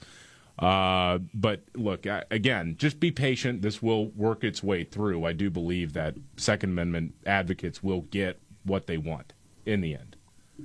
Okay, I want to ask you this, Dave, before we go on and get to this clip from this nut. Yeah. Um, you and I have talked about guns for years now. And I think, Scott, sometimes you can glaze over when we're talking deep into guns. Yeah, well, I, yeah. I mean, I'm I'm a proponent of ownership. Yes, I don't personally own one though. No, you guys do. But as far as the people most against guns and want gun control, I saw this whole group. It was like uh, Moms Demand something. Okay. I'm just asking the question. That's not to be mean or anything else other than to say, do you think most people that are against it understand it to a level of why people want to own guns and what the real problem is? No, I don't, and, and I don't even think they know what current laws are and what they mean and what effect they have. I think it is astonishing to me when you have media so invested in the topic of guns, Mm-hmm. how many that cover the story really don't know what they're talking about. Yeah, it's it's really really clear. Uh, Yeah. when, whenever this gets covered, but uh, so recently a federal judge ruled that a ban on selling handguns to those under 21 is unconstitutional, and that's a result of the Supreme Court's Bruen ruling that overturned New York's uh, May issue uh, concealed carry permit law. Right. Uh, and so I think, you know, again, there is positive movement here. Um, Democrats are panicking about this, which is why they're back to the whole expand the Supreme Court thing. There was a big protest today. Okay. We need to add more justices, rig the game. That's what they want to do.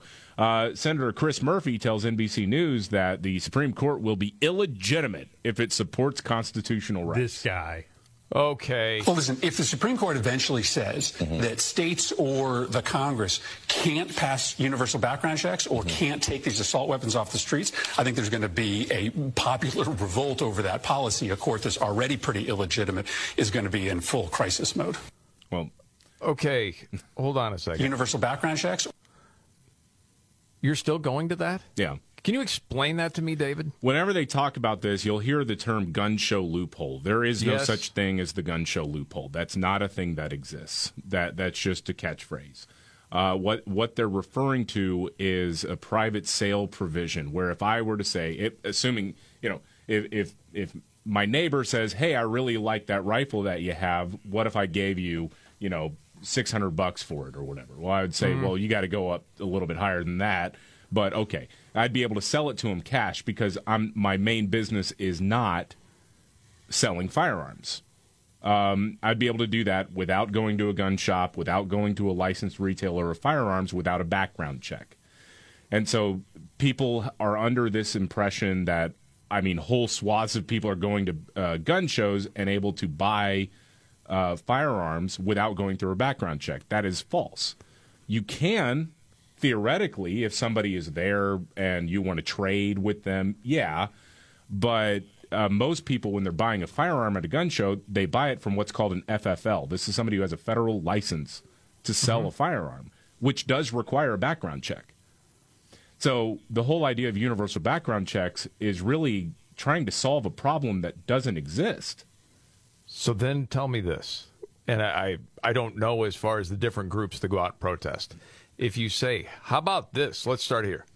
Because so many gun deaths are from people that don't legally own the firearms. If you are caught with a gun illegally, it's an automatic prison sentence. I would say five, but let's start with three years. Why are why are all these people against that? Yeah, well, I mean, uh, that's a good question. I mean, even in the state of Texas, where they have this evil constitutional carry, where, uh, but if you go to like liquor stores or corner stores or something like that, they'll have a sign up there that says if you are unlicensed, you face up to whatever it is, like a hundred thousand dollar fine and ten years in prison.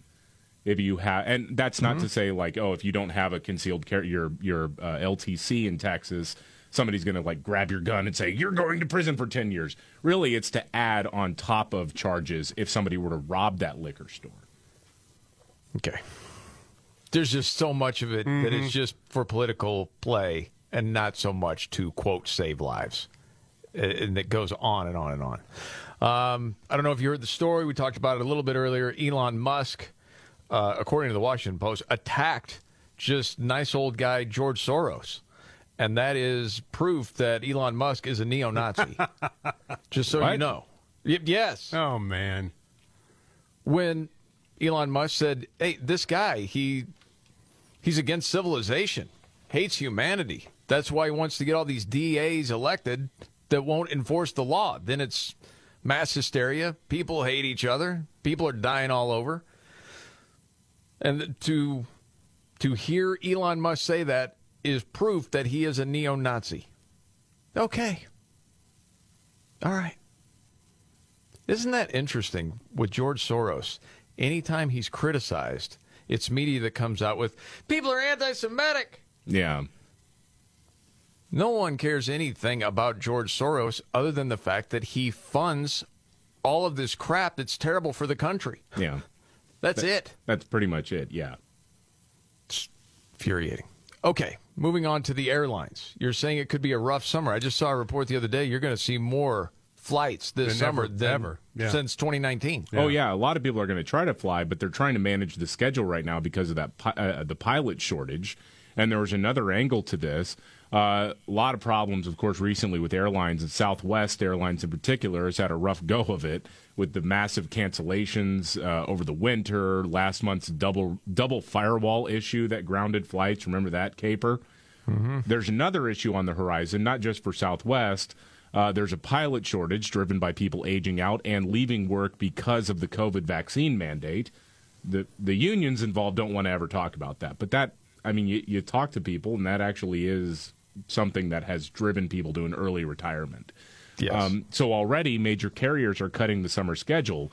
Well, Southwest, in an earnings call this week, said uh, we're hiring a ton of new pilots and trying to get them ready to fly as soon as they can, but they've uh, run into another problem. They don't have enough planes because Boeing has been delayed on filling orders because of supply chain snarls caused by the pandemic lockdowns. So, uh, Dave Williams, the host of the morning show on KLIF in Dallas, I was talking to him about it this morning, and he put it very succinctly and well. Uh, so, what we're looking at here is inexperienced pilots flying old planes. yes. Uh oh. Gosh dang it. you know, You know who talked about this a couple of months ago? I know. Tucker Carlson before Yeah, he got yes, I re- fired. I recall. See, Yeah. He actually said people are going to die. Got a guy who spent three months on a simulator going up flying some plane that was built 30 years ago. God dang it.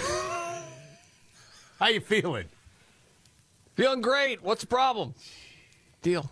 You know what? I want to just recognize somebody that did something to me that was amazing. Kevin Bittenbender. Probably haven't heard of him before. Okay, he's an Army vet. Had his leg amputated. Ran a marathon 444 days later. Wow.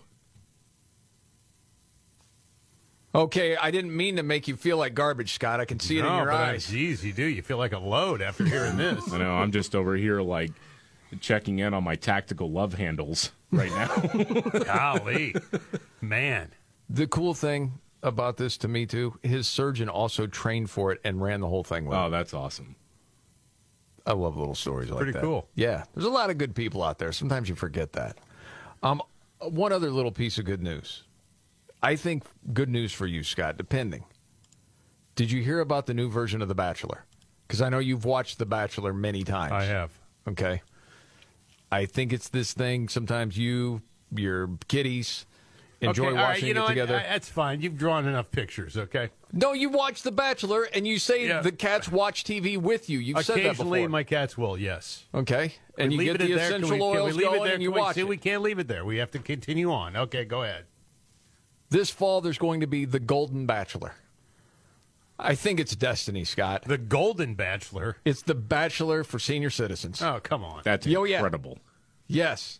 Listen to this. The women arriving at the mansion have a lifetime of experience living through love, loss, and laughter, hoping for a spark that ignites a future full of endless possibilities. Boy, if I, I'll tell you, if I wasn't happily married with two kids, I'd be begging to be the bachelor on that show. You're not old enough. Uh, well, Yeah. I can, I can put on. We got could lie, dudes. lie on his form. We got dudes who say they're women. I'm going to identify as an octogenarian. Okay. Scott, one hopeless romantic is given a second chance at love in the search for a partner whom to share the sunset years of life. Yeah. It's right there for you, bro. Just think about it. Not interested. Okay. All right. Not interested. If nothing else, I know this fall what you'll be doing with the kitties and the blankies and the essential oils. You'll be watching The Senior Bachelor. Tell me you're not looking forward to it a little bit. So you, know, can't say after I go out and slam a few tequilas, you know. Ron DeSantis in the news. This thing with Trump is coming soon. Next. The Markley Van Camp and Robbins Show. Jamie Markley, David Van Camp, Scott Robbins. News update, David Van Camp. I have an update to an update here. Uh, Okay. So we talked about this a little bit earlier in the show. Uh, but a reporter with the Washington Post, Jeff Stein, quoted John Fetterman during the hearing yesterday with the Silicon Valley Bank CEO. Mm-hmm. Uh, it completely misrepresented what what uh, John Fetterman said because in the transcript version it was actually uh, coherent. What what Jeff Stein, the reporter, wrote was, uh, "Shouldn't you? Uh, this is according. Uh, this is quoted, attributed to John Fetterman. Shouldn't you have a working requirement after we bail out your bank? Republicans seem more uh, preoccupied with SNAP requirements for hungry people than protecting taxpayers that have to bail out these banks." And what actually was said was quite different than that.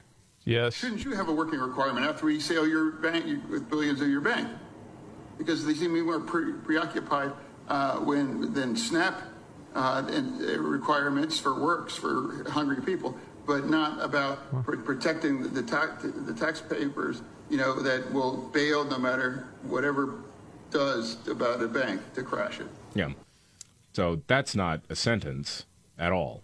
No. Jeff Stein, the reporter, just deleted that uh, that quote and then put up an apology saying, Yesterday I tweeted this quote provided to me by the senator's office without checking it against the video. That was my fault. Though it captured his meaning, I deleted the tweet since some of the words in the quote were inaccurate. Some? Some. All. All of them. Wow. So, so you just you copy and paste communications from a senator's office instead of actually why why are you reporting at all? Then? Oh my goodness. I can read press releases on my own. I don't need a reporter for that. AI won't take our jobs. right. That's unreal, man. Oh my goodness. No one not done it. The history books will note it. Yeah, We- we're but this is why they in a- lost their jobs. Good. not to nah. Not to nah. Mm-hmm. Uh, mentioned this earlier. Governor Ron DeSantis, Florida, is deploying the Florida National Guard state troopers and additional assets to Texas to help secure the southern border. It's a bold move. Yeah. Some would say that's calculated. That's just because he's going to announce he's running for president. That's what that's about. I don't care. So what? Big deal. Yeah, for people that want to secure the border, is that the right thing to do? Yeah. Yeah. Uh, the statement from DeSantis was the impacts of Biden's border crisis are felt by communities across the nation, and the federal government's uh, abdic- abdic- now I've just Bidened it abdication of duty undermines the sovereignty of our country and the rule of law. So it seems like it's smart politically, and you really can't argue with it if you want to secure the border. That after I also read this other piece talking about the great underestimation of DeSantis. Because you do see on a lot of networks or a lot of different pundits saying basically the race is over. Trump's going to be the Yeah. nominee. Blah, blah. He hasn't announced yet. He's not even announced that he's running. Yeah. Well, he's There's done a every- lot that everything can happen. but, yeah. I mean, you don't go to Iowa for your health. Well, you oh, know, he's going to run. Yeah, he's good. But my point run, is, and we just talked about this off air, but we've talked about it hundreds of times. Think about 2016. It was Jeb. Yeah, It Jeb. was going to be Jeb. Yeah. And then Trump came in, and you can say Trump is a once in a lifetime quote politician. And I, yeah, absolutely. There's no one ever like Trump. But that doesn't mean that there are a whole lot of people in the country that are not that familiar with DeSantis. I mean, if you're following news every day, of course you know who he is. There are a lot of Republican voters that don't watch the news that much, don't follow it, or don't know who he is. Do you remember the Jeb campaign signs with the exclamation point? Jeb! Jeb! Yeah, Yes, that was part of the pivot. That was part Yeah. of him trying to Right. rebrand his image. With I know. some genius came in and just put the exclamation point on there. Yes. Who went on to work for Bud Light. And Trump may end up being the nominee. Yeah. Uh, yeah, he But might. uh, I think there's going to be a whole lot of twists and turns before we get there. Oh, I think so. This is Making gearing some up to sort of proclamation now is ridiculous. I totally agree. Can't. Yeah. This is the Markley Van Camp and Robin show. All right, David, biggest story of the day. biggest story of the day. I, I really I think this one it's kind of hard to uh, uh, immediately get invested in politics in a city in which I don't live, and most of us don't live. But what happened in Philadelphia in this mayoral race, I think you can extrapolate some uh, sense of what is actually happening out there in the country, because uh, not not completely, not totally. I want to go down this road with you, David, but I'm also thinking about Chicago. Well, right. Different animal, different city. Yes. But I just think it's very interesting what happened in Philadelphia's mayoral race. Yeah. Yeah. You got to have law and order. I think everybody wants law and order. That and much more coming up. Let's go. The Markley Van Camp and Robbins Show. Jamie Markley, David Van Camp, Scott Robbins. All right, before the Scott Robbins trifecta, news update, David Van Camp. I, I want to start with yours. I think you said you had one. Well, it's not ready yet. Okay, I'll, I'll the go with- audio, it's it's fresh. It's Still Biden. percolating. All right. I, I've, I've got some audio here of uh, one of the worst people in America, Randi Weingarten, head of the American Uh. Federation of Teachers, big teachers union, uh, Yeah. that really led the fight in keeping kids out of school all over the place. Uh, and then tries to change history, saying, Yeah. I wanted him in school. and uh, was giving a speech in favor of Joe Biden investing in America. Okay. And this is probably the most off kilter pro communism speech I've ever heard. Really? Because you kind of have to, you got to listen to this. All right. I'll Okay. just leave it at that. What's happened is that we have been so siloed for so long. And, and, and what's happening now is that we're being, you know, we're vitiating those silos. We're, we're taking them down. We're actually being together in this big, big field of dreams, of, of, of a new economy and a vision, you know, and all sorts of, whether you call it CHIPS or the Inflation Reduction Act, but all sorts of things that are out there that says to employers, that says to communities, that says about climate and the new things that could happen and be made in America, that, that there is, to build it, we need to also build and invest in the young people. Did Kamala Harris write that? what? What in the hell was that all Why, about? why I say it was a uh, defense of communism is because what she's talking about actually is central planning, is is this idea that we can knock down individual silos, as she put it, Mm-hmm. and have basically one set of rulers in this country, and one holistic approach to building a more equal and equitable economy. Well, honestly, isn't that what Obama just said yesterday? Yeah. Good old days when it was three networks and we could control the message. Yeah. And all this independent journalism out there. Terrible for us. Yeah. Think about how much we wouldn't know if not for independent journalists. Right. Holy cow. Speaking of Kamala, there was a clip of Kamala that we just didn't have time to get to today. Her talking yesterday that made no sense. Oh yeah. Gender ideology. Have you heard this, David? I have not heard this. Oh, oh, my we gotta God. whip this out then. All right. Heck yeah, roll it, baby. She's preaching. And most recently, they even want to eliminate classes that teach, quote, gender ideology. Well, so what are we talking about here? Classes that teach women's history? Women's equality? The study of the fact that there are still only 25 women in the United States Senate in a body of 100? What is she talking about? I have no Huh? idea what that was. That I Well, they, you know, people call it gender ideology because you people pitched a fit when we called it grooming. Yes. You know exactly what people are talking. About. He's not talking about women's history. Of course not. No, it's not. It's talking about convincing elementary school kids to chop off their weens. Man, that everybody knows. That's what. Although, you know what? The dopes that are in that audience may not. and say, yes, they're trying to erase women. Handmaid's Tale. no, the left is erasing women. I know. It's crazy. Uh, one other story, real quick. Who is the failed socialist candidate Yeah. that told protesters to block the news camera? Well, yeah, Philadelphia Democrats have voted for a pro police and pro stop and frisk mayoral candidate, beating out the socialist named Helen Gym, who had been backed by Bernie Sanders and Alexandria Ocasio Cortez.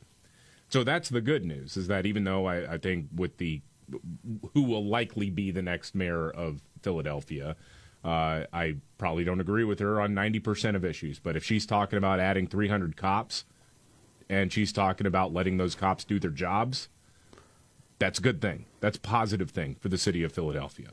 Got to have law and order. Yeah. Uh, now, according to a local CBS reporter, this happened. Uh, he called it one of the most unusual moves I've seen in covering election evenings for 20 plus years. Uh, so, reporters and cameras moved to the entrance of this ballroom to record the socialist entering, the one who lost. Her campaign encouraged supporters to exit the, the room and block cameras and reporters. Yeah, you got to block the media, okay? The unnecessary tension, he writes, was only exacerbated when some people in the room continued to block the cameras while shouting, This is what democracy looks like. That is so great, man. Wrong song, man. Oh, that is so good, dude. All right, that the Biden audio uh, we'll get to in a bit. Oh my gosh. Yeah. It- it- hang on. It's not the greatest ever, but man, he Yeah. to say he doesn't need a cognitive test. right. Give me a break on that. We got to get to the trifecta. Roll. Are you ready? One, two, buckle my shoe on. It's the three most important news stories of the day. I hit the trifecta. Well, at least according to Scott Robbins. It's the trifecta on the Markley Van Camp and Robbins Show. Every day it's this time, Scott Robbins trifecta. Help that he's back. Oh yeah. I'm Casey. Well, hey there, buddy. How have you been? Good. Get a vacation on this show? What's the deal? Yes. Okay. I'm ready. Man. Three. uh, number three, you're telling me Bud Light is going to be n- launching a new bottle? Yeah, Anheuser-Busch will uh, be temporarily redesigning their Bud Light and Budweiser aluminum bottles with camouflage print. you, you cannot make that up. You cannot make that up. to boost the sales after their promotion with the transgender influencer tanked the brand. The company is set to launch a line of camouflage aluminum bottles that promote the Folds of Honor program, which provides educational scholarships for families of fallen and disabled American military. It's an aluminum bottle, one source familiar with the plan said. I believe it's the only package that will be transitioning, but I'm not 100% sure. So is this like a Memorial Day kind of thing, or I don't know. But they're going to do it, and they're going to uh, hopefully. What they're doing is they don't want to admit they made a mistake. So they're sort of. If just, you do that, dude, you lose all the ESG points. Yeah, you're just you're just moving ahead like it never happened, right? Like this was all part of the plan. Dude, it was just a few weeks ago they did the patriotic ad Yeah. Budweiser that was massive backlash. Yeah. Like, okay. Camouflage cans. Yep. There you go. All right. We're getting closer and closer to number one. The Scott Robbins trifecta, top three of the day, up to number two. Number two, Prince Harry and Meghan Markle say they were involved in like a two hour long car chase. That's what they say. They said it was a near catastrophic car chase involving paparazzi. That's according to the couple's spokesperson. The alleged car chase took place Tuesday evening after Harry and Markle attended the Women of Vision Awards in New York, where Meghan Markle I'm sorry, dude. was given the 2023 Woman of Vision Award by Gloria Steinem. There were numerous photographers Dude, this there. is like out of South Park. It, it, it is because I, don't know what her vision is, but apparently it's enough to uh, get an award for. I just rolled my eyes so hard my forehead hurts. Here's what New York Mayor Eric Adams had to say. He said two of our officers could have been injured. You shouldn't be speeding anywhere, but this is densely populated. I would find it very hard to believe, however, that there was a two hour speed chase, but I guess we'll find out the duration later. People said there's no way you're on a high speed chase in New York City for two hours. Yeah. She's lied about many things. We know this. Okay. I know we got to get to the next one. There's so many questions with Uh, that. It's I so know, much I know, BS. but it's, it's, it's another headline grabber, though. You know, of course. Now, on with the countdown. Scott Robbins trifecta top three of the day and up to number one. Uh, Fox News has uh, changed their primetime lineup. I saw something about this. Matt Drudge, I think, had the yeah, scoop on uh, it. Epoch Times, uh, Washington correspondent there, Jack, Jackson Richman, a Fox spokes, folks- spokesperson, apparently has indicated that the decision is not final yet, but what they appear to be doing is they're going to move Hannity into the Tucker slot. And Jesse Watters and Greg Gutfeld will move to prime time. Okay. Now, what happens to the other people uh, that did hold those positions? Uh, I don't know. So they move Gutfeld up an hour? According to Drudge, say Fox News will move Sean Hannity to so at seven o'clock Central, eight Eastern, to replace Tucker. That'll be followed by Jesse Watters and Gutfeld. No word, by the way, on where this leaves Laura Ingraham or Trace Gallagher, but this is all according to the Drudge Report. Fox News is preparing to announce their ambitious new schedule. Wow. You know, you get into the weeds of that whole thing. What really went down with Tucker Carlson? And as far as I can tell from hearing, I don't know how many different reports, if I had to bet on one, it does seem because he was sort of independent and out on his own island and was not able to be controlled. That was certainly part of it. The more you're hearing about the history of Rupert Murdoch and even how Roger Ailes, before he died, ran the network that did you hear about Roger Ailes' widow came out and spoke about this? Hmm. Have you heard anything about this? No. It's kind of wild. That widow said now everyone's finding out that Rupert Murdoch, and I'm paraphrasing, was jealous of Roger Ailes because he was the one that really understood the audience. Because he grew up in Ohio. and he understood just American people. And Murdoch never got it and he always has to be the one that's looked at. It it was really interesting because she tweeted something out, and then a reporter got a hold of her. She talked to him for like a half an hour. She was a bit, it seemed, bitter. But the whole thing does seem like Fox wanted control, and Tucker was not able to be controlled. What is your take on the whole? And I keep hearing this too was part of the Dominion settlement. I mean, this story seems to have got legs again all of a sudden. The part of the Dominion uh. settlement was is this much money, and you got to fire Tucker. I don't know about that. I don't know if I buy it. I've heard it, just not sure. Yeah, I'm not sure. and then you but- wonder, okay, are we? I think we'll know at some point what the real deal was, but I, I think you'll have Tucker's take on it. I don't Tucker know was the only one that really didn't go way into the weeds on it.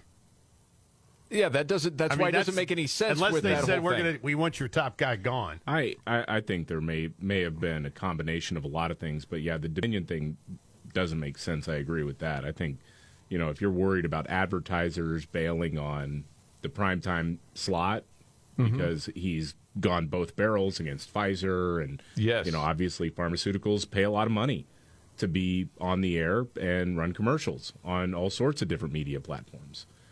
And so they're thinking bottom line more than ratings, because if you're still commanding as a network more than half of the eyeballs available, yeah, then what does it matter if you go from three million to uh, 1.8 or two million viewers? The okay, then the argument to that argument would be, but you need all these eyeballs because you're selling the whole cable package. Yeah. You're selling it because you can raise the rate as far as what you're charging the cable packages. In the end, I think they underestimated the whole thing. I think with so. Tucker. But they may have been thinking, well, if we can still get, you know, if, if we have advertisers who will not advertise in that time slot because of Tucker, then, you know. Then you just told the audience Yeah. we're really not about the mission. Of course, they're not about the mission. They're I understand. they're about the money. I understand, but they're always under the guise that we're looking out for Yeah. you, right?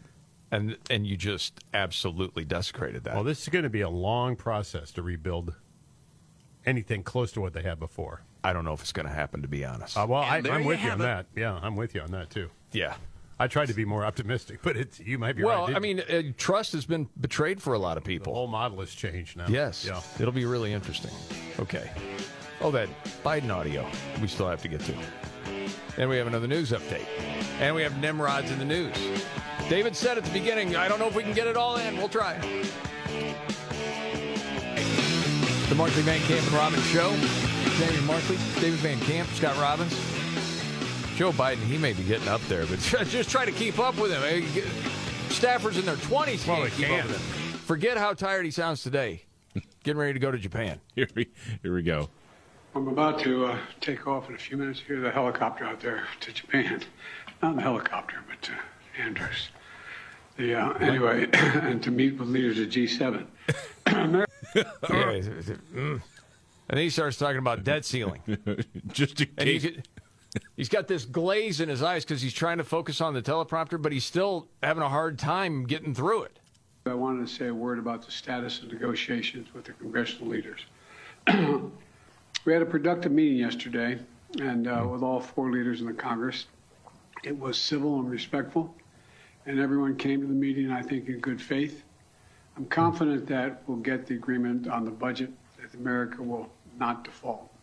And uh, every leader in the room understands the consequences if we fail to pay our bills and it would be catastrophic for the uh, for the American economy and the American people if we didn't pay our bills. Who was in I'm there? confident everyone in the room agreed with the speaker, from from the speaker to the majority leader, to the uh, majority leader in the House and the Senate. Uh, excuse me, the majority leader in the Senate, the minority leader in the Senate, as well as the leader, the, the Democratic leader in the House. That we're going to come together. Okay, they're going to come together. Yeah. Did you get all of that? No. That was It's kind of a slur fest, man. It's Man, just I'll- kind of the way it rolls. I'll tell you, the reboot of the Avengers is confusing as hell. yeah, it is. All right, we got to get the Nimrods. Roll it out. When the going gets tough, Damn it, this is too hard. the dumb get dumber. All right, Ian. It's Nimrods in the News on the Markley, Van Camp, and Robbins Show. I love the poorly educated. All right. Nimrod's in the news. Uh, probably heard of something like this before. There's somebody driving and they're drunk. Maybe when they got behind the wheel, they're like, ah, drunk. But then when they get pulled over, you're trying to switch seats with the passenger. That happened in Colorado, 28 year old male driver. Except it wasn't another person in the passenger seat, it was his dog. Oh, jeez. Uh, I wasn't driving the car. Uh, dog. here's the other thing: there were two sober passengers in the back seat. And What the that's heck? Nimrod's in the Oh, news.